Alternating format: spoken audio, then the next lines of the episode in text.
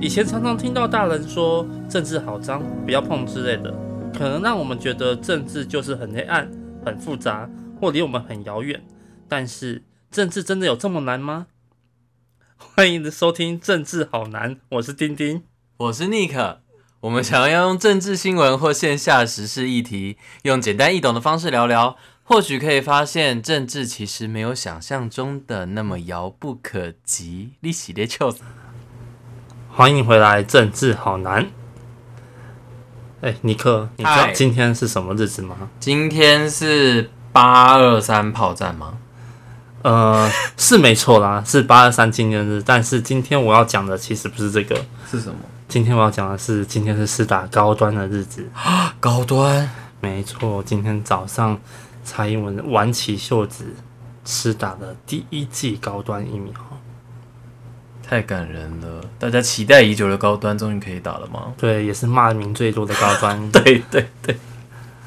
然后，但是呢，我已经打了两剂了。哇！所以我已经跟高端无缘。你没有办法加值你的台湾价值了。没错。然后，但是我打疫苗其实是混打啦。那但是呢，今天我的部分我最想要想的讲的就是就疫苗的事情。嗯。从一开始指挥中心。嗯，到购买疫苗，到现在研发出疫苗这样的事情来讲，嗯，好。那首先，我觉得，因为现在很多地方都可以看到，大家都说我想要疫苗，我想要疫苗。但是我必须要先跟大家澄清一件最重要、最重要的事情，就是疫苗不是万能丹这件事情。你想要讲的是，就算打了疫苗，也还是有可能会染疫这件事吗？没错哦，这确实是很多人的迷思呢。有些人就会觉得说，我打了一剂、打了二剂之后，我就应该不会得啊。没错，其实因为我公卫背景出身，知道就是说，民众如果没有厘清这个观念的话，其实反而会造成疫情的严重扩散，就认为说，哦，他已经打疫苗了。认为已经不会染病了，但是出去又去拉拉手，然后又导致了群聚感染，那其实就是不是一件很好的事情啊。没错，因为其实呃最主要还是自身防疫观念有没有正确。对，然后你平常还是一样，就是要就大家应该都已经讲烂了，就是戴口罩、勤洗手这一些。嗯哼，那你打疫苗只是给你多一个防护而已。避免重症几率，这是他的目的。所以他绝对不是像恶灵古堡一样，你打一个疫苗之后你就完全痊愈，然后永久不会感染这样子。世界上没有任何一个疾病是可以这样子做的。没有错了。讲到这里就会讲到说，像你知道吗？就是今年的事情。年初的时候，有一大批疫苗都没有人要打这件事情吗？你说 A Z 吗？是啊， A Z 有，我记得啊，那个时候就是大家都怕 A Z 打出问题嘛。对啊，那时候大家都担心 A Z， 第一个 A Z 较其他的疫苗保护力比较低，嗯，是真的。然后可能副作用稍微多了一点点，嗯，而且加上那时候台湾疫情相较其他国家就是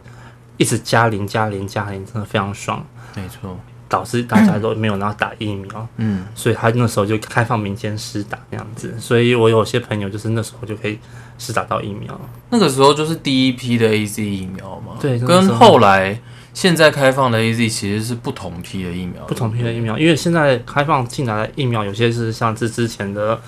不管是立陶宛啊，或者是那个日本，或者是那美国。嗯，赠送那些疫苗那样子，耶、yeah, ！感谢日本，感谢立陶宛，感谢美国爸爸。对，感谢美国爸爸。哎、欸，那日本是是妈妈吗？还是爸爸？可以，可以，我们爸爸，我们多元成家。哎呦，我们是两个爸爸世界。对，赞赞赞，赞赞赞。但是之后疫情爆发，台湾疫情就是纸包不住火嘛，然后爆发的情况之后，开始有些人说，为什么台湾不，为什么指挥中心不买疫苗？嗯哼，再加上。郭台铭啊，他是不是也想要买疫苗嘛？然后结果也是层层受阻，就说啊，为什么就是中央要挡疫苗啊，中央要挡疫苗啊？但是就我的想法来说的话，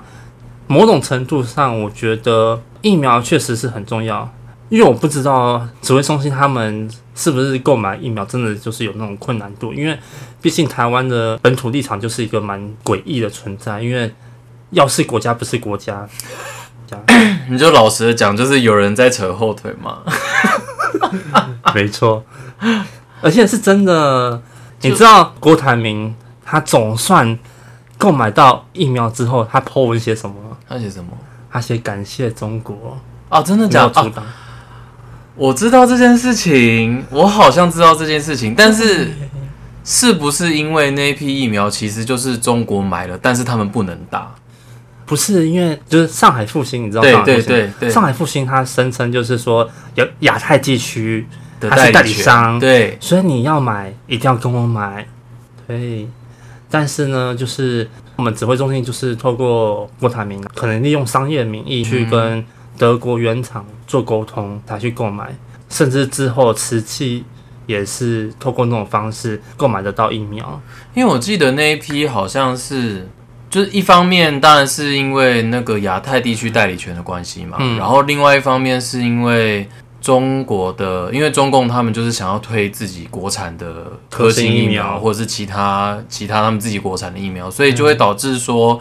他们那些疫苗买了买了一堆 A Z， 可是施打率却很低，可是疫苗是会过期的嘛，欸、所以那个时候刚好跟郭董又牵上了线，所以郭董才买到了这一批疫苗。嗯，我记得这个来源是这样子。但是先澄清一下，它是那个辉瑞，不是 A D。哦，是辉瑞，对，对，是辉瑞，辉瑞。对，是没错，因为中国必须要先想办法先清掉他们自己的疫苗。对，所以导致那个上海复兴他他们囤积的货，目前是销不出去的情况之下，很急需买家去清那些库存。没错，没错。所以呢？他们才会一直不断的宣称，你台湾要购买疫苗，一定要透过我上海复兴购买才行，否则你都是不对的。但这其实就跟我们中央购买疫苗的政策就是不一样啊。是啊，是不一样，这是两件事情。嗯，但是当时候中央或许购买疫苗的速度真的是有比较慢几步。嗯哼，嗯呃，台湾是一座岛屿嘛。所以，只要透过边境封锁的状况之下，控制好外来一些机缘啊，或者是乘客的确诊情形，就可以有效的防防疫那个病毒入侵台湾本岛嘛。嗯。但是呢，其实我觉得这个松这个管道是很重要的。不过，万一发生了开始有本土的情况之下，就像是我们五月份遇到的情形。陈时中他们应该更应该要做好万一发生的时候做准备，所以我觉得四月底到五月初的时候开始有零星本土个案的时候，就应该要更确切掌握出感染途径嘛，或者说来源是什么样子的。嗯哼，所以疫苗这件事情，它购买的速度，我确实觉得某种程度也算是有点慢，因为其实我们去年的时候。像是那个 A 力或者是那个辉瑞，其实都已经有开始研发疫苗开发成功了，所以其实他们已经是有疫苗这种事情。不过我必须还是得稍微帮陈时中他们说话一下，就是不是只有台湾缺疫苗，全世界都缺疫苗，而且购买疫苗不是像你在购物网站上点点点钱付过去，疫苗隔天一个礼拜后就送过来。没有这么简单，我觉得确实还是要遵循就是 C D C 他们的规范啦、嗯、因为就像那些检测啊，或者是我觉得想一个问题就好了，你东西你疫苗今天买进来，那批准要怎么用，是谁来批准？当然是政府啊，当然是中央防疫机构啊。那可是你买的是你民间的团体，那最后出事情要谁负责？我觉得很可怕。嗯哼，所以一定还是要由中央来统筹，做一个全盘的规划会比较好。嗯哼，嗯，毕竟你知道台湾在国际地位总是被西国打压，真的很可怜。你说西台湾吗？对，西台湾。所以那时候，当郭台铭需要特地感谢中国没有。干预这件事情，我就觉得非常好笑。我觉得其实听起来还蛮像小粉红的论调诶，而且、就是、不是重点是在于说那时候郭台铭也不断的要求政府他想要买疫苗，但是就是一直觉得一直被政府挡，舆论上面也很多说啊，你政府为了我让郭台铭买疫苗是为了避免他抢风头，我一直刻意阻挡他。自从那个郭台铭真的去买疫苗之后，我相信他一定是购买上面跟那个厂商签合约上面确实发现这个购买疫苗其实没有那么简单，嗯，所以他其实那时候中间有发文说，嗯，其实大家不要一直在耳提面命讲这件事情。我相信就是他怕那个购买方式曝光会导致购买疫苗就会失败这件事情，所以在台湾的民众真的要好好的想一下，我们台台湾最重要的敌人是西台湾，我们应该一致对外才对。其实我觉得疫苗就是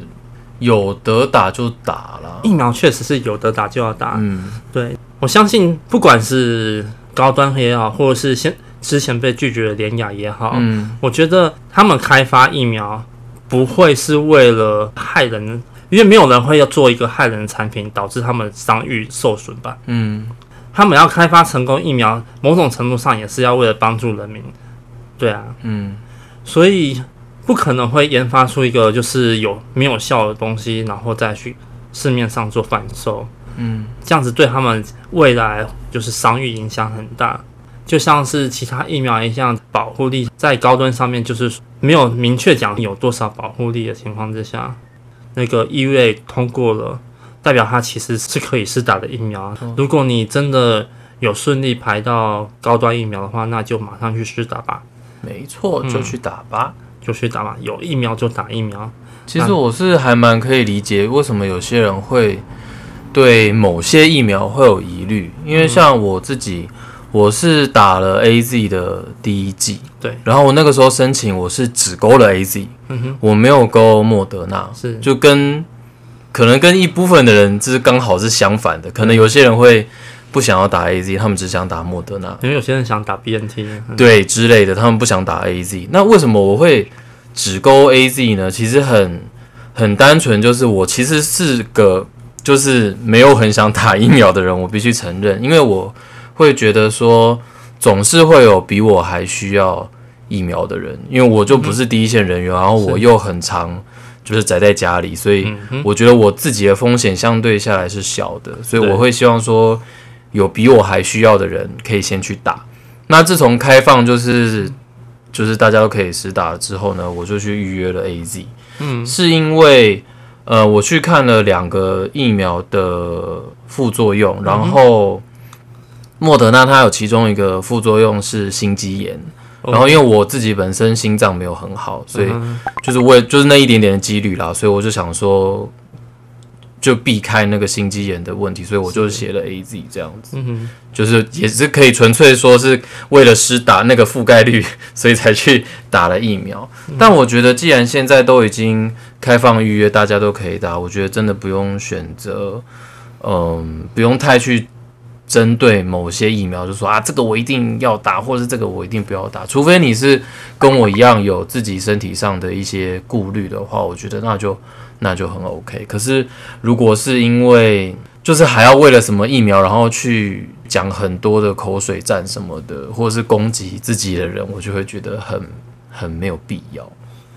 而且某种程度上，我觉得如果国家真的可以开发对抗那个疾病的疫苗，我觉得真的是好事。嗯，好事在于说，因为我们一直购买国外疫苗，其实也是花不少的经费嘛。没错，虽然说有一千剂或是一千五百剂都是由那个企业捐赠的，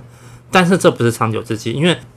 武汉肺炎这件事情啊，武汉病毒这件事情，我觉得是相信它之后会是变成像是。流行性感冒那样的状况，就是哦，你今年要打 A A 流感疫苗，或者今年打 B 流感 B 型流感疫苗，是这样子的情况，嗯，是可能是每每年都会补打疫苗那种情形，变成一个常态了。对，是变成一个常态，因为它变化速度很快，嗯，它会一直不停的突变嘛，对对对，所以就像是流感一样那样子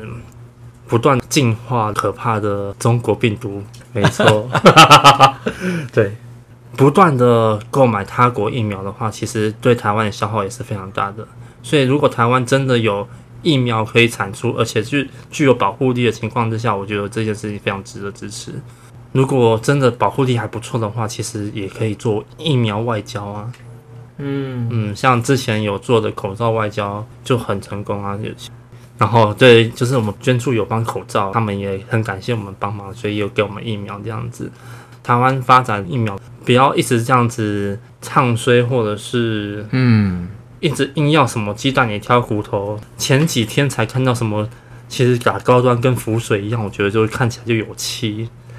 什么意思？什么浮水？就是你知道蓝营他们最喜欢就是哦拿比对嘛比对图，然后哦浮水啊，浮水只要十块钱啊。哦，你说庙里面那个浮水哦？对，庙里面的浮水，他们拿那两个来做比较，呃，真贱。但确实是因为联雅目前就是还没通过嘛，第一第一次就是失败了，嗯、所以会有疑虑是一定的。真的是。那所以他接下来就是要拼再认证嘛，对不对？對對對，那我们就。希望就是联雅的再认证可以通过，静待佳音、啊、没错，我希望它可以通过啦。嗯，再来我想跟大家聊聊四月发生的华航机师群聚的感染事件。那这个事件呢，它是发生在诺富特的旅馆，也就是在桃园的一个防疫旅馆。它第一个案例是在四月二十号发生的。有统计过，就是前前后后总共有四十四个确诊的案例，是嗯，然后里面包含了华航的空服员啦、华航的机师，还有他们的家人，还有诺富特的旅馆的员工，还有员工家人，甚至是接驳车司机也都有受到感染。嗯哼，那这件事情呢，就是还好最后没有发展成很严重的社区传染，因为如果发展成社区传染，就会很麻烦，一发不可收拾。而且那桃园又是人口聚集地，对对，很麻烦。那他们最后是只有在那个华航的职场内，就是群聚感染而已，这个是不幸中的大幸。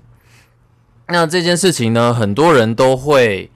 把它聚焦到三加十一的这个决策上。超多的三加十一的意思呢，就是它是居家检疫三天，然后再加上健康的自主管理十一天。那它原本是五加九，就是原本的是你要必须要在居家检疫五天，然后再采自主管理九天，其实是差两天的差异啦。但是很多人会觉得说啊，是不是因为这个决策，所以才导致说这么大的一个防疫的破口这样？那我去做了一些 search， 因为其实那个时候我在看到这样子的讲法的时候，其实我就觉得还蛮蛮奇怪的，因为他都已经说是自主管理了，那为什么会因为这样子的改动而导致防疫破口呢？所以其实呢，我去看了一下，他是范云委员在四月一号提出的。那他会提出这一点 是, 是今年的二月底他有收到桃园市机师职业工会的陈情。那其实他就是为了要让机师，不管是机师还是空服员，他们在各国家飞行的中间，他的防疫的那个检测的天数可以不要限制到那么高，不然就会变成说他们其实就是在飞的中间就是防疫完马上就飞，飞完又防疫又飞又防疫、嗯、就是一直被关在那个旅馆里面，哪里都没有办法去。一开始的利益是好的啦，他就是为那些机组人员着想，说希望他们可以多是在这个防疫的天数上释出一点点弹性，让那个自主健康管理的天数多一点，这样去做调配、就是、就是他们可以不用总是关在防疫旅馆里面，然后出一出来就马上要飞，就只有在旅馆跟飞机的生活这样子。对，因为其实防疫的期间真的是不管是什么行业，不管你是做呃航空业，或是你是在上班族，或是你是 work from home 也好，其实真的都会对我们心理造成蛮大的压力的。嗯，我那个时候也是因为一直 work from home，呃，就是透过你只能透过视讯嘛，还有通话跟同事还有主管就是。报备啊，或者讨论一些公事上的东西，其实真的很多时候会遇到沟通上很大的困难，因为你们就没有办法面对面的知道对方现在的情绪，或者是他想要表达的重点到底在哪里。嗯哼嗯哼，而且我那个时候的工作是新的工作，我的组长就是很卖命的想要在短时间之内就把我把所有的东西都教会，但是我就是没有办法，因为很多东西。你没有手把手或是当面讲，其实很难 get 到对方的重点。嗯哼，对，然后就导致我那一阵子也是压力山大，对，每天上班都觉得好烦哦，我好想赶快回办公室工作，也不是多想工作，但就是觉得说面对面的沟通还是比较有温度，比较能够有一个良好的沟通环境。是的，有时候你那个时候也是吗？我的工作最主要就是跟我的个案们做联系的，大部分的情况是用电话的方式，然后当然也有就是面对面的方式，嗯、但是因为工作地点在新北市，而且那时候整个双北市就是疫情就是层出不穷，嗯，所以我们这时候就有就上级就有命令说，目前就一律采用电话联系的方式，所以也减少就是跟案主他们做接洽之类的，嗯、其实还好。那你那个时候会觉得压力大吗？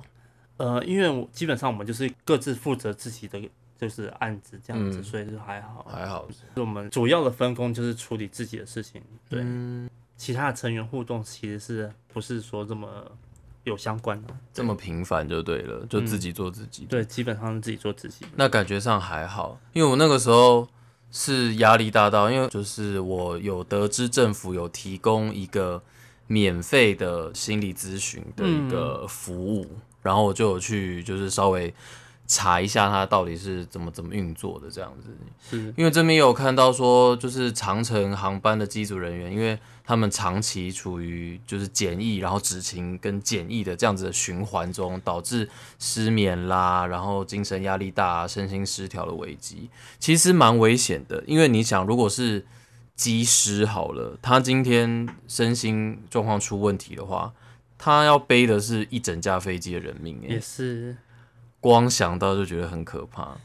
好 anyway 反正我后来就觉得很奇怪，我就去查，然后就发现说，其实诺富特旅馆它是有分两间的，它有分一馆跟二馆，是，然后它跟桃园市政府申请要作为防疫旅馆的是二馆，嗯、但是呢，因为它可能没有就是没有想到说会有这么大量的人数要进驻那个防疫旅馆，它的房数不够了，所以它后来就把一部分的人移到了一馆，但是他在一馆，他是因为他是没有申请的嘛，一馆就是普通的他的饭店，就是给客人住的。结果他就把这些需要检疫的人跟一般的旅客放在同一层，哦，然后同样的服务人员，嗯，就是比如说还有餐厅啦，就是一些厨师啊，或是一些饭店的服务，对，或者是一些帮你消毒、呃、整理房间的人员，都是共用的。这就导致了，我觉得其实这个才是其中一个主要的原因，嘿嘿，会导致说后来呃，就是变成呃防疫的破口，然后疫情爆发。因为去申请防疫旅馆有个很重要的事情，就是它必须要分仓分流，对，就是你所有的人员处理一般游客的、一般正常服务民众的跟防疫的人员的必须要很明确的分开，对，而且是他就直接在同一层。其实我觉得这个蛮夸张的，我看到的时候有有傻眼，因为之前就是会发生院内感染，也就是可能清洁那护理师他们衣服啦，那个防护衣的衣服啊，然后然后导致那清洁人员受感染，然后自己再感染出去这样。之前院内感染就是这样，类似这样的情形。如果旅馆里面没有做好这件事情的话，其实真的很容易就是。就是让旅馆里面有发生群聚感染情形发生。嗯，因为我这边有看到，就是诺富特里面的情形，就写到说部分员工服务疫检旅客的员工，他们穿的防护衣其实是便利商店买的黄色的雨衣。差不多，差不多，真的。就是我，我其实蛮意外的，因为对我来说，防护衣应该是一整套，很像就是武装的那种。不是，因为真的物资有限。也是啦，但是我觉得他其实这些情况应该都可以回报给上级，就是回报给桃园市政府，或者是他有什么问题的话，应该要提出来，而不是说好，我今天遇到了这个问题，我就是硬做，我人爆了，我就是把它放到我有可以提供的房间里面，嗯、就算同一层有其他员客，呃，其他旅客也没差，反正他就硬干，结果就爆了。我觉得其实其实是可以有更好的处理的办法。嗯，对，因为我觉得第一个主要就是一定要分开啦，然后第二个服务的人员也应该要分流才一定要一定要对，尤其就是像是如果他们刚好又是中央空调的话，其实又更危险。对，那个病毒就透过那个有没有直接出去、就是、每一个房间。然后第二个点，其实我觉得是就是健康自主管理的这个期间，因为你想，不管是五加九或是三加十一，它其实十四天对日期，你整个流程的长度是一样的，而且它可是它比较多的部分是重于你健康自主管理的部分。嗯，如果你真的乖乖的，就是待在家里，不要乱跑的话，其实你的就算你真的有确诊，你的病毒也不会跑到哪里，就是在你家，顶多就是你的家人而已。对，就这样。因为我有去查四月二十号的第一批的那个确诊的病患，其实他是在飞机抵达台湾之后过两天他就发病了，哦，那个其实是还在那个检疫期中的。对，所以今天就算真的把五加九改成三加十也没有差啊，嗯，重点就只是看你有没有乖乖的待在家里而已。你不管改几天，对对对，你改成两天，二加十二也是一样啊。那如果你第一天就跑出去，那还不是一样中标？对，就是你不管改几天都是一样，就是自由心证嘛，嗯。那今天会说为什么会大家都会抓着三加十一这一点来骂？我觉得其实就只是观感不佳而已。就大家会觉得说，哎，欸，你在这个时刻，然后你又去动这个东西，然后刚好就爆了，但你是不是就要负责？嗯，那大家就是抓一个目标出来打嘛，猎物行为，啊。对，然后刚好范云啊，很惨。其实我自己，对我自己在以前学生时代的时候是还蛮支持，就是那个社民党，社民党，他以前是叫他是两个党合在一起，对不对？没有，是社民党，然后。社民党之后跟绿党合在一起啊，对，我那个时候是蛮蛮、啊、支持绿党绿党的，哦，对，然后他后来后来就整合了嘛，嗯，然后没有没有，他们目前还是分开的。他们整合的原因是因为他们他们想要就是透过他们两个小党合在一起，看那个政党的那个票数，他们是联盟，他们是他们是绿色联盟，我想起来，对，他们是联盟，所以看他们。嗯，票数能够到达门槛，嗯，他们就有一些那个政党的补助，嗯，因为有达门槛跟没达门槛的补助其实差很多，差很多，没错，所以他们其实还是两个党，只是他们就是结一个 team 一个联盟就对了，像是那个苗博雅他还是社民党，对，嗯嗯嗯，但是这次那个范云是由那个民进党征召，所以所以他目前范云是民进党籍。嗯嗯，我其实可以理解为什么他会会有这么多炮火被他吸走，因为他就是他就是一个犯大炮啊。但是其实我以前在学生时代在关注他的时候，我就